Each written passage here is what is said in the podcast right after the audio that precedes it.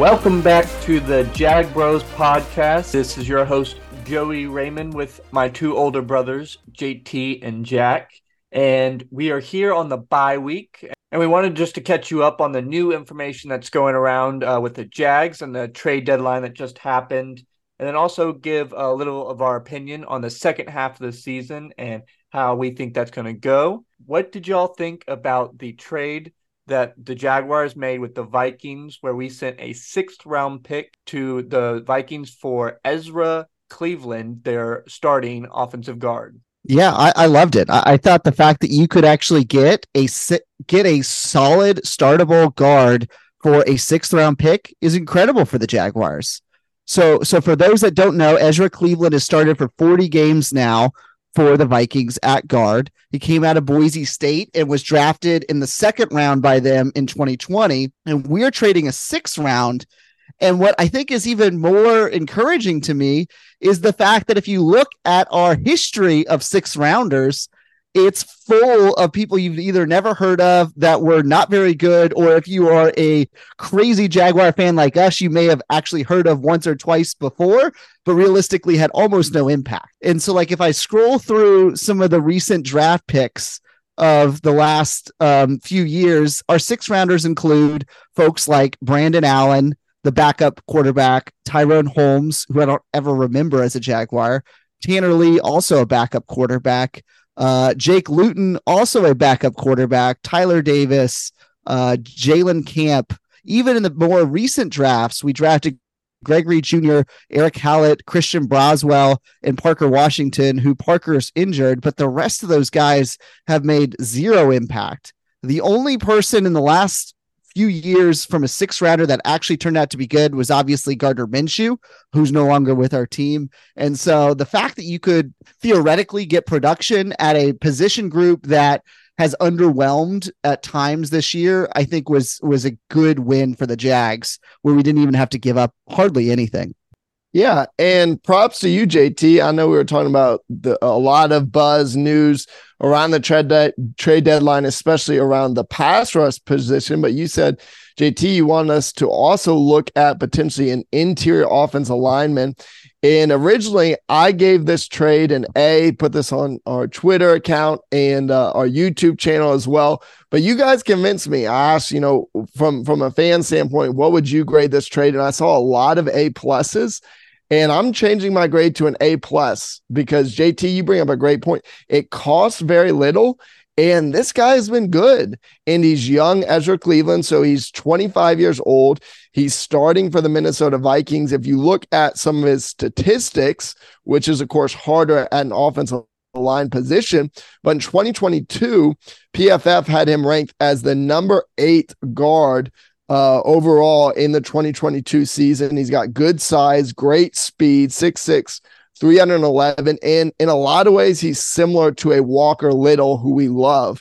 Uh, he actually started as an offensive tackle at one point, but has played guard now for several seasons. So he's got some good versatility as well. And so I think you add depth and you just give your offensive line a lot more flexibility. And number one, and most important, and why it gets an A plus is because you protect Trevor Lawrence, the future of the Jaguars franchise. Yeah, I thought this was uh, a, an incredible deal and get for the Jaguars, knowing that the interior offensive line was the worst part of the the team so far. As much as people want to say it was the pass rush, our pass rush actually isn't doing that terribly. Trayvon Walker is already tied what he did last year, and Josh Allen is number two, or after the Thursday night game, number three in pass rushes, uh, sacks of all time. That's not really the biggest need that we needed. An interior offensive lineman is, and also the people who are asking if Walker Little will play or will Cleveland play. I mean, I think it's pretty obvious that we should go with Cleveland.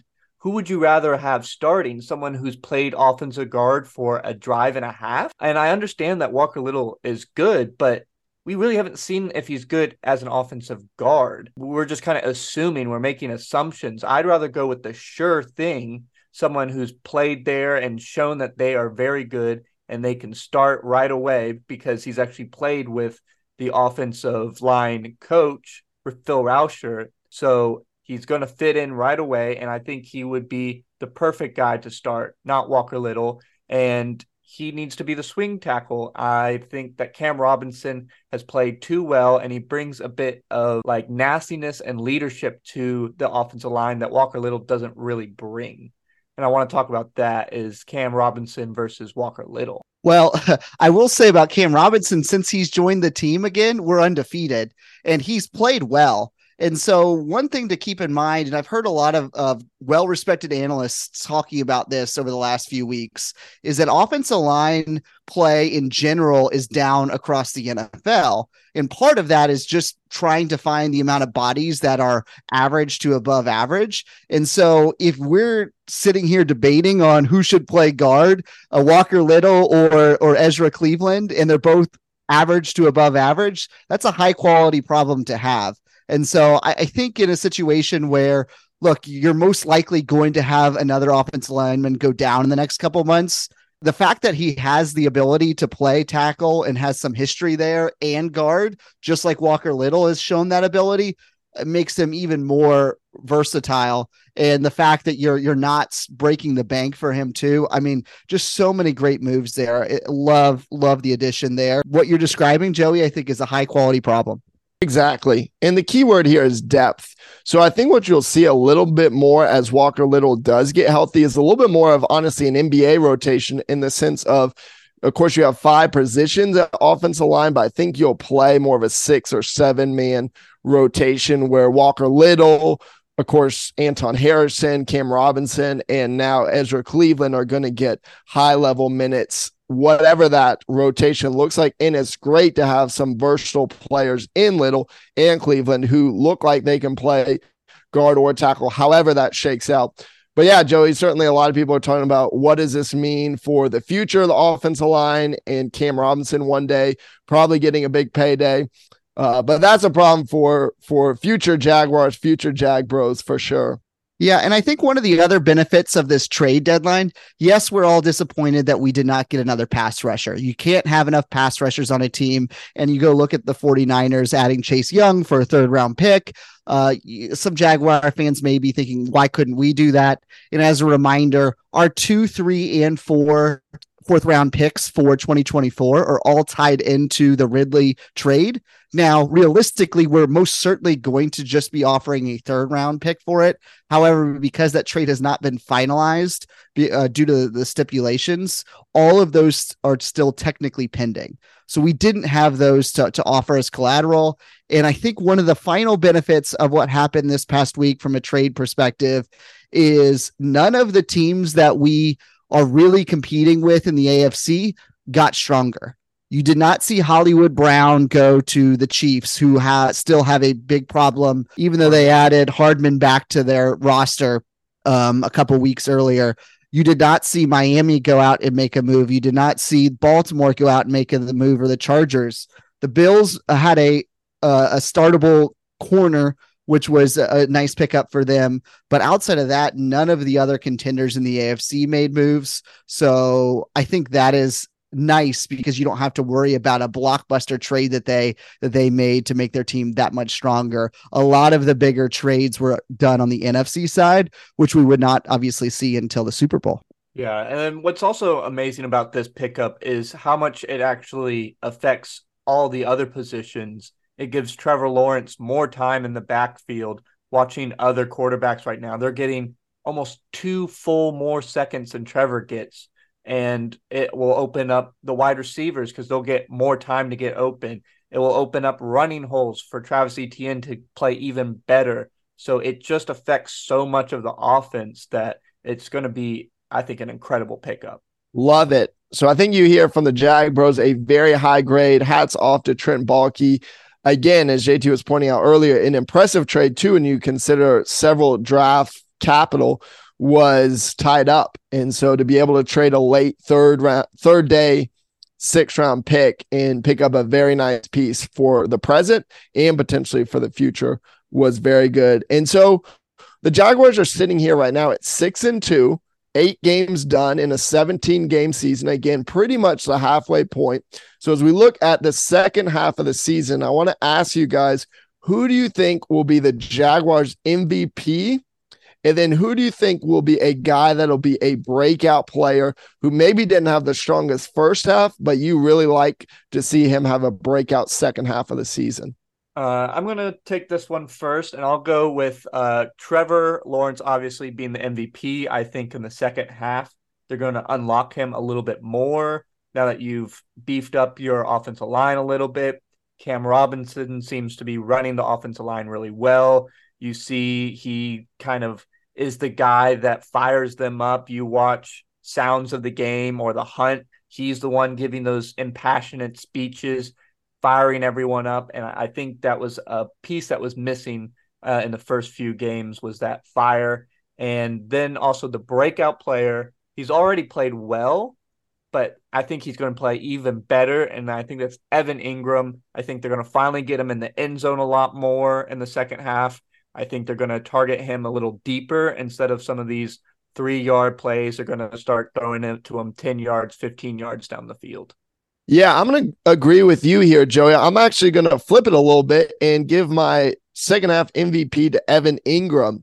And so he has done very well. He's on pace for just under one thousand yards, and he's been a clutch part of our offense, especially on third down conversions. So I think he continues to be a high-volume target for Trevor, and he still has zero touchdowns, but I think that's going to change a lot in the second half. I think you're going to see Trevor get a lot more than nine touchdowns passing the ball, and I think one of his key targets in the red zone will be Engram. I love what you pointed out in our last episode, Joey, that uh, he had that teal towel in his pocket ready to go, so you know he's hungry for the end zone. We already called it out that we're expecting at least one touchdown. I said two touchdowns for him in the 49ers game, which would be massive. And then my breakout player is going to be switching sides of the field. This is a rookie who I really liked in the draft. He went fifth round, which I thought was a steal for us, and that is Antonio Johnson.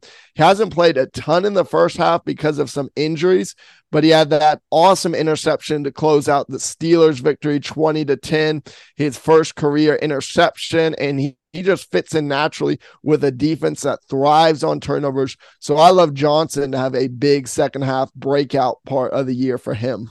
I love it, guys.